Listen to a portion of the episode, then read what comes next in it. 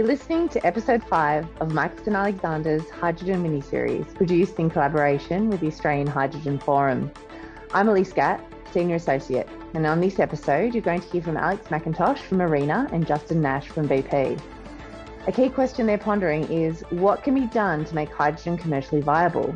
Where is investment needed to scale up production? Should hydrogen production or hydrogen demand come first? And how is government working with industry to promote the hydrogen economy? Now, to kick off our conversation about hydrogen commercialisation, here's Alex. So my name is Alex McIntosh. So I'm an investment director at the Australian Renewable Energy Agency, or ARENA. And my role at ARENA is to lead all our investment work across the renewable hydrogen portfolio. Fantastic. And could you give us a bit of an introduction to your work at ARENA, and particularly thinking about the hydrogen space and ARENA's involvement with the growing hydrogen industry? Yeah, sure. So ARENA was established almost a decade ago now, and our purpose is really to increase the uptake of renewable energy and the shift to net zero emissions for Australia. Since 2018, we've been investing in hydrogen, and hydrogen's been a key sort of investment priority for us. And over that time, we've now committed over $190 million um, to various scales of hydrogen projects. Um, sort of back in 2018, when we first started investing, it was really looking at sort of early stage studies around, you know, social license or what could hydrogen mean for Australia or what could, you know, a hydrogen economy mean in terms of both GDP, but also in terms of jobs and, and infrastructure and what that could look like. We then sort of started investing in a few more like small scale projects. So looking at one megawatt electrolyzer deployments with people like ATCO. There's kind of microgrid project or hydrogen hub project that they have in Jandakot. And then over time, that has grown in scale. So most recently, we committed over $100 million to three 10 megawatt projects. So they're based around Australia. They're looking at various uh, end uses such as gas blending, but also with one of them is with Engie and Yara, which will look at blending renewable hydrogen into their ammonia uh, fertilizer plant. It's actually creating renewable ammonia that can be used to decarbonise the fertilizer supply chain. So I guess a lot of things kind of happening, um, and I guess looking forward, what we're now looking at is trying to continue that scale up of deployment. So, you know, we know that three 10 megawatt projects is great, but ideally you're going to need you know, gigawatt scale electrolyzers to get to that export scale. And so trying to now see the pipeline of projects that will look at you know, feasibility and feed of those kind of export scale projects. Great. And um, so why is there so much discussion and talk about hydrogen at the moment? Why is it important? Yeah, it's a good question. It definitely is sort of like the sexy renewable energy at the moment. It gets like a lot of interest, and any kind of event we have with hydrogen, there's always you know the best turnout that you could have. But equally, I think that it does get hype for a valid reason because I mean, when you look at producing hydrogen purely from renewable energy, it creates entirely emissions-free fuel. And we know that you know the world does need to decarbonise. I think everyone's kind of accepted that we're living in you know a future that needs to be net zero, and electrification will get us sort of part of the way there, but it won't get us all the way there. And there will always be sectors that are harder to abate or where you can't electrify. Um, and there will also be countries where they actually can't produce enough energy for their own needs, and so that's when things like hydrogen could play a role in looking at you know us then moving from exporting fossil fuels to then kind of shipping sunshine, as people like to say, uh, to then help people like Japan, Korea, or maybe even Germany decarbonise themselves.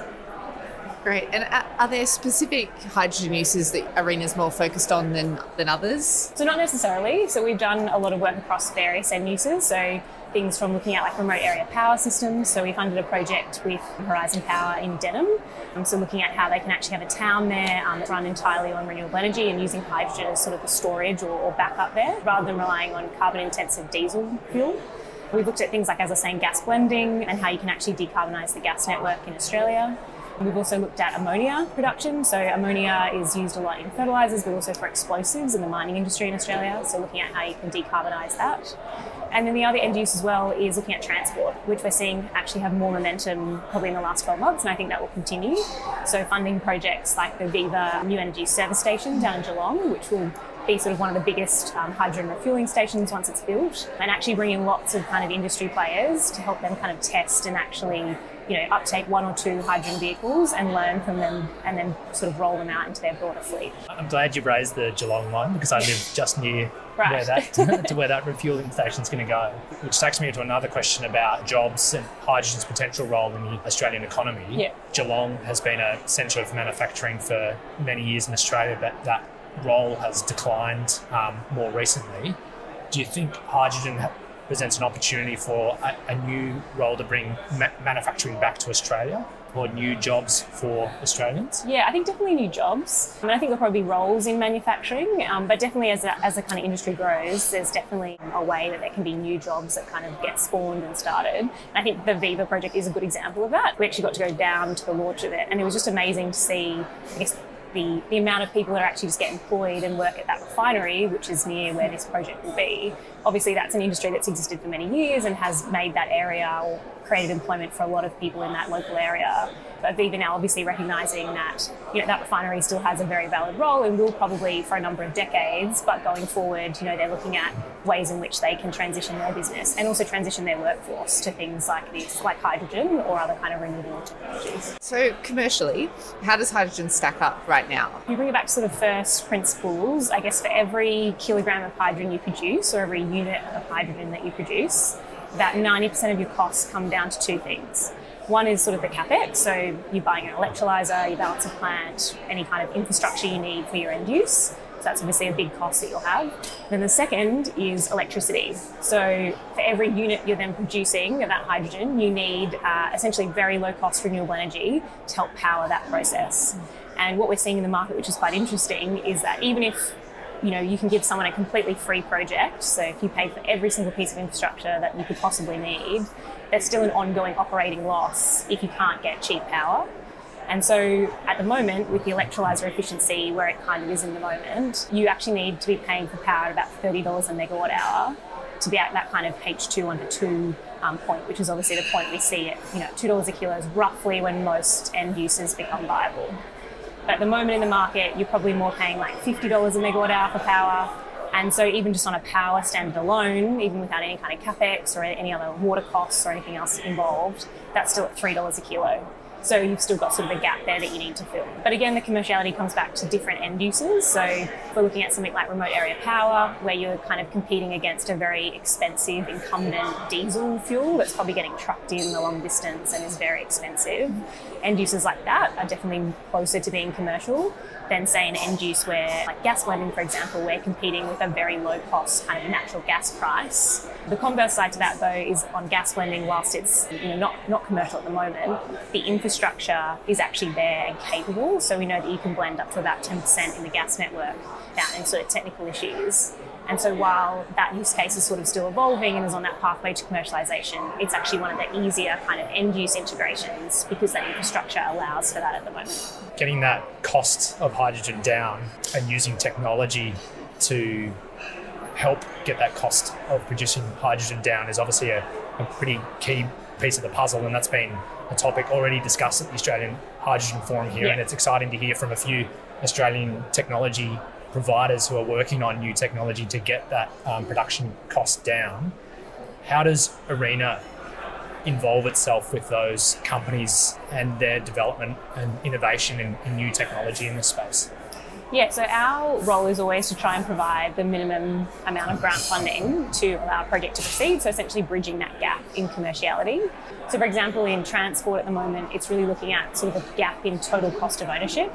So looking at if you're going to take up a hydrogen truck, you know, what does that gap or commercial gap look like when you're comparing it to an incumbent sort of diesel diesel truck? And we know at the moment that those vehicles are sort of two to three times more expensive on a capex basis. But then you've obviously got an ongoing operating cost as well, which potentially could be cheaper, like we've seen with EVs. Obviously, operating costs for EVs can potentially be cheaper than sort of ICE vehicles but you've still got to be able to produce that hydrogen um, at a certain level to make that work.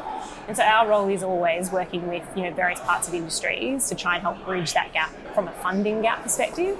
But the other key role we have is whilst we're providing grant funding, our real return on investment is knowledge sharing. And so we'll always try to make people share as much knowledge and data as they can with industry to then allow people to learn and uptake things in a more quicker fashion. And so whilst it's working with those partners, like you're saying, to help them learn and grow, and make sure as much data can be shared as possible. And so, what sort of projects will increase hydrogen's commercial viability? Is it a collaboration between governments and industry, or is it need to be driven by industry more? Um, what would you say about that?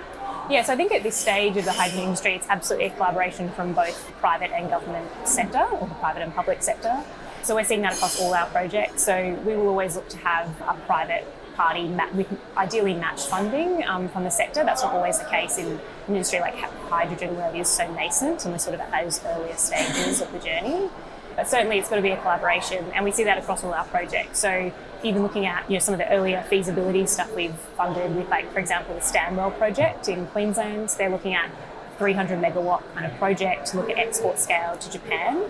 But that has collaboration from, I guess, Stanwell, ourselves, but then also a very large Japanese consortium. Having that international party there help look at both like the technical and the commercial feasibility and make sure every part of that kind of project it's all being developed for, for the actual off-taker and the export market in mind. Can I take you back to an earlier point you mentioned that there's so many wonderful small to medium projects going on around the country, and obviously Arena's involved in, in so many of them in, in, a variety of ways. You said the next step is to now build larger projects yeah. and, and, scale up. How do you think we can make that happen, and what's Arena's role in, in, in making that scale or helping enable that scale up in the industry? Yeah, so it's a really important point because as I was saying, you know, we know that we're kind of at the stage where we've got sort of three 10 megawatt projects on the go, but we know that in order to actually get to this you know, export economy, you're going to need gigawatt scale electrolyzers. And so we're very focused on continuing that pipeline of projects. And we know that you're probably going to have to fund, you know, quite a large pipeline of projects to even get you know some kind of scale because there'll, there'll, always be reasons why projects fall over or there'll, there'll, be reasons why commercially things don't stack up. And so we're really focused now on continuing that next wave of projects. So while still delivering on the projects we do have and getting their, them constructed and the lessons learned now funding projects like that Stanwell um, project up in Gladstone so doing early stage feasibility with that export Japanese consortium there to look at how a project like that can get up as well as funding people like the Port of Newcastle um, and Macquarie project um, which is looking at again how you can do maybe initially like a 40 megawatt scale electrolyzer, so scaling up again, but also then having a more broader scaled up, you know, one gigawatt uh, version of that project in mind. So starting off with, you know, funding sort of feasibility studies and moving to sort of front end engineering and design stages. And then also keeping in mind though, if we're actually going to do these deployment projects, they're probably still going to need a big chunk of government concessional funding at that stage as well. So looking at what are the mechanisms we can have in place to make sure that people actually have confidence that even if they're building a project now at that sort of earlier stage, there's the right government mechanisms in place to allow a deployment project to also proceed. Another key element of collaboration, not just within Australia, is also looking at how the industry can collaborate with what's happening internationally. There's obviously a lot of countries that are involving themselves in the development of the hydrogen industry. How can Australia work with uh, other countries and what sort of partnerships and, and, collaboration efforts are already underway? Yeah, so it's something that Arena, but also the broader sort of government is focused on. So we've seen lots of MOUs being executed with the likes of German government, for example. So there's now an Australian-Germany hydrogen accord, which is looking at ways in which both the Australian and German government uh, and industry can work together to help scale up a supply chain from both Australia to Germany. And so one of the key initiatives under that we've just launched is the HyGATE Initiative, which is a funding round uh, in collaboration with both Arena, so Arena will be the Australian delivery partner, um, and then a German organisation as well delivering the funding on the, for the German government. And so really what we're looking at there is trying to fund projects that now start to establish those relationships between both Australian and German counterparties. And so you can actually start to build that pipeline of projects. So ultimately, if Germany does want to start to import uh, hydrogen from Australia, we've got those cross country collaborations starting. And we're seeing that as well with people like uh, Japan and Korea also making noise about looking to try and you know, execute uh, various agreements or also trying to have various sort of funding bodies that then can fund cross collaboration projects as well.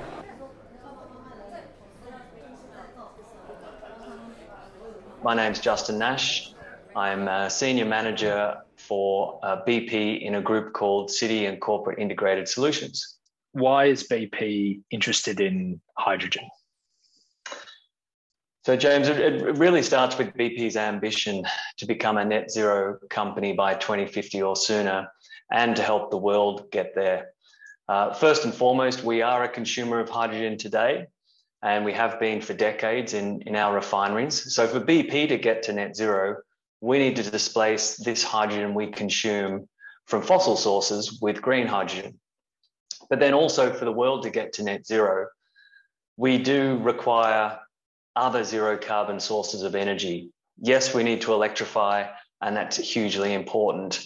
But we believe as BP that in the final energy mix by 2050, hydrogen will make up between 9 and 22% in net zero scenarios.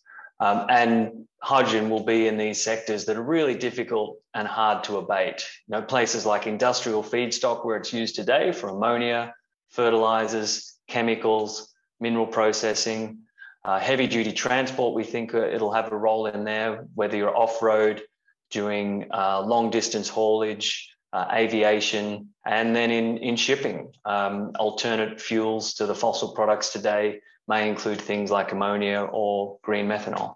So you mentioned that BP has a fairly long history in hydrogen through your refineries, and you mentioned a few uses there that you're particularly interested in. What sort of projects and work are you already doing in this green hydrogen space?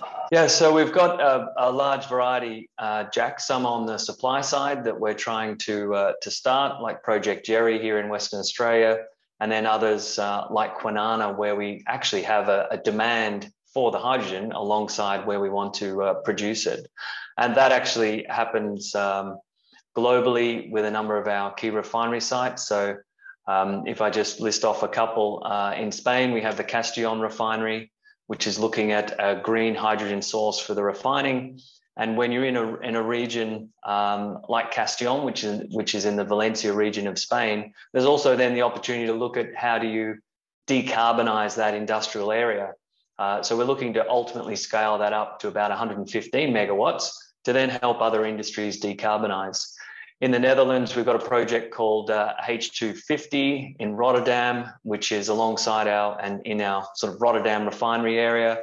Uh, that's again another big industrial cluster. We'll use that green hydrogen to decarbonize our own processing of, of fuels, uh, but also then to, to decarbonize others. At the Australian Hydrogen Forum Justin, you likened hydrogen to an analogy about chicken eggs and duck curves. Would you mind explaining that uh, for our listeners? Yeah, sure, James. It, it's um, I'm sure having been around hydrogen a while, you you guys have heard it a lot as well. The story of the chicken and the egg, which comes first? You know, do you have the hydrogen production? Do you have the hydrogen demand? How do you match those two together so you actually get this this new hydrogen economy started? Uh, so for us, it, it, it, really starts at Kwinana, uh, where we have had a refinery for 65 years.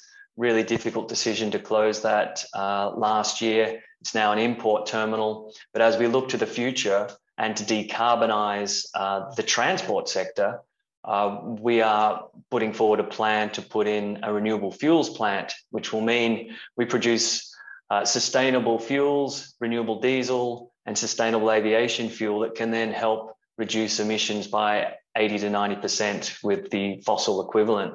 The beauty of these fuels are they're drop in, you use them in existing engines, existing planes, existing infrastructure.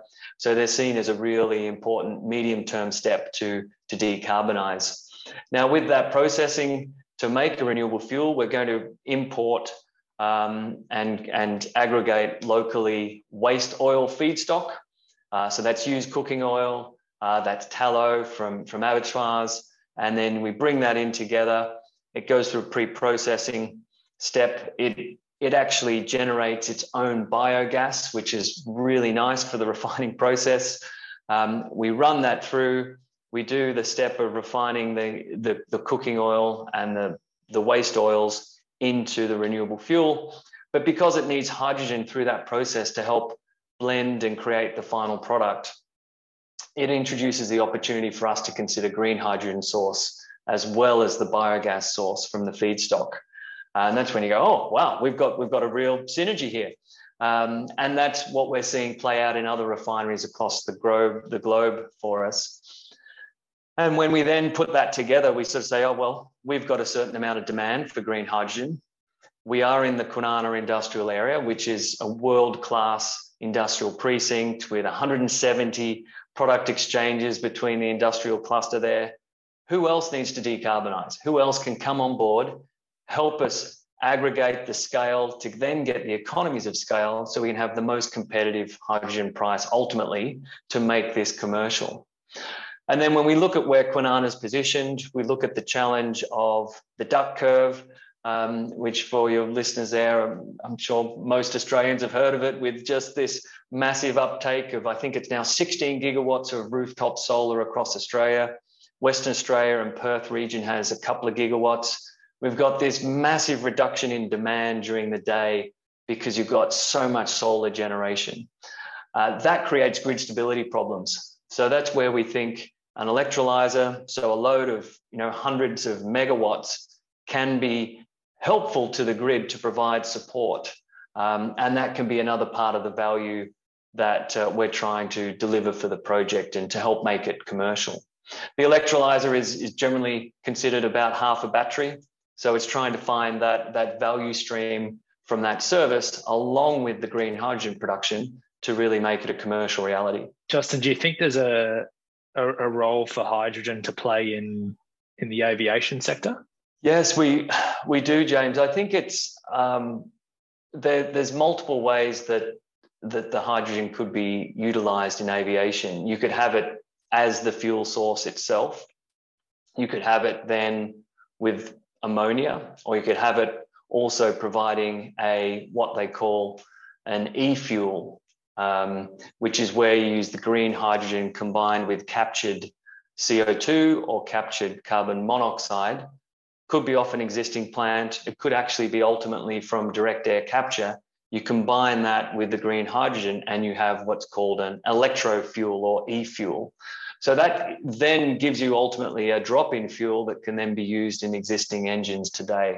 It's just very expensive to do it right now, both on the cost of green hydrogen, but also on, on the cost of, of that step to process carbon dioxide and carbon monoxide back, breaking it back down to give you the hydrocarbon as the end product.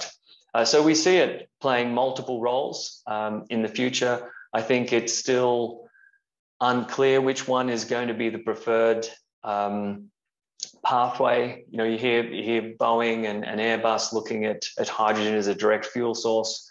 We know that electrification is only going to get you so far in aviation just due to the battery weight. So it probably will play a, a big role in, in the longer distance um, aviation routes. So the key then is getting that cost down. What's the best way for industry to help get the, the, the price and, and, the cost of hydrogen production down to a level where it becomes feasible? James, I, I think it comes down to scaling. You know, we really have very a very small proportion of, of electrolysis in action today. I think I saw some numbers that um, we only added from the IEA 70 megawatts in 2020 globally for green hydrogen production, electrolysis. And in total, we only have about 300 megawatts today globally on the planet. So we need, we need to get to gigawatt scale here, hundreds of gigawatts, and, and get there in a fairly rapid time frame. So we actually just need to start building these projects out, coming down the cost curve like we saw with solar, with batteries, with wind um, is a key one. But to get there, we do need uh, the government and the regulators to help by incentivizing it, whether that be with, you know, first starting point, does the country have a hydrogen strategy? Yes, that's really key. Do they have a net zero target? Yes, that means that hydrogen is absolutely going to be required to get to net zero. Um, you know, we're encouraged by what we see from both federal and state governments with hydrogen hubs programs, feasibility funding, but it really is now the time for the government to start addressing demand and helping demand with firm targets, mandates, uh, blending, actually committing to start blending rather than just having a, an aspirational target. Um, and then there are other things that we see work quite well in Europe contracts for difference, auctions, and then basic infrastructure should be now hydrogen or CCUS ready. You know, we should not be building anything that can't be converted. Otherwise, we're going to lock in some unabated, uh, you know, fossil consumption. You spoke earlier, Justin, about the various hydrogen-related projects that BP is working on across the world, and at the Australian Hydrogen Forum, we heard from a, a number of industry leaders who suggested that there's an opportunity not just domestically but for Australia to have a, a big export, um, or there's a, a, big export opportunity for hydrogen from Australia. Uh, but obviously, there's a number of countries around the world who are competing for that position. Mm. Do you think uh, Australia, based on BP's international experience, Australia is in a good position to be a hydrogen superpower across the world? Oh, absolutely, James. You know, it, it for us, it it really starts with the renewable resource. Um, and Australia, with its 58 million petajoules annually of solar, radiation that we receive. That's 10 times global annual demand of energy. Uh, we've got great wind. You know, we've got a massive coastline. Uh, we've got wind that is complementary to solar in many locations, so you can get a much higher capacity factor. We should have in Australia the lowest levelized cost of electricity, which then feeds the lowest levelized cost of hydrogen production. And we're situated in a geography that has existing industries and existing relationships of decades of supply to you know, Asian customers. So I think we've got the foundations here to have a, a terrific export role in the future for, for green hydrogen, green ammonia, whatever we choose to, to export. Um, and we've got and we've got fantastic mineral resources as well that are all looking to decarbonize. They're all part of the energy transition and desperately needed. So I'm hugely optimistic for Australia and think we can play a, a, a major role in, in decarbonising um, globally and supporting others, other major countries decarbonise too. Interesting, you know, kind of BP as a multinational has an opportunity to have a sort of a global influence on this and to sort of when you talk about helping other countries decarbonise, do you kind of see almost a leadership role for BP in, in leading, you know, lots of the different countries that you work in down the hydrogen pathway, but more broadly the decarbonisation pathway? Yes, we do, Jack. It's uh, something we um, have committed to. Uh, it's something that's that's really important to our employees, our stakeholders, our shareholders, and um, and ultimately the, the governments and places where we work that we are seen as as helpful. Now, not everyone's starting from the same place. I mean, we do need to recognise there's still almost you know, almost a billion people that don't have reliable electricity on the planet. So for them, getting reliable, cost-effective electricity and energy is first and foremost. Uh, but if we can do that in a way where it's where it's cleaner as well, you know, you're you're then providing affordable, clean, reliable electricity uh, to help them not only prosper economically but also to decarbonize. Uh, but it does depend on, on, the, on the country and, and the starting place. We, we still have uh, a, a sizable proportion of, of fossil production of oil and gas. We see that being really important uh, during this transition. You know, a cargo of LNG heats 100,000 homes for a year. You know, it's, it's, it's a massive scale of, of, of energy that we shift around the globe to help people um, both you know, be mobile, have heat and, and power their, uh, their economies and, and their lives. A big thank you to Alex and Justin for joining us. Keep tabs on your podcast feeds for our next episode featuring Jim Snow from Oakley Greenwood. Jim's work modelling different energy scenarios means that he has a well informed view of hydrogen's role within the broader energy transition. A big thanks to our partner, the Australian Hydrogen Forum, for helping us bring this series to life. There's going to be plenty more hydrogen powered discussion during Australian Energy Week coming up in Sydney in June. For tickets, head to energyweek.com.au.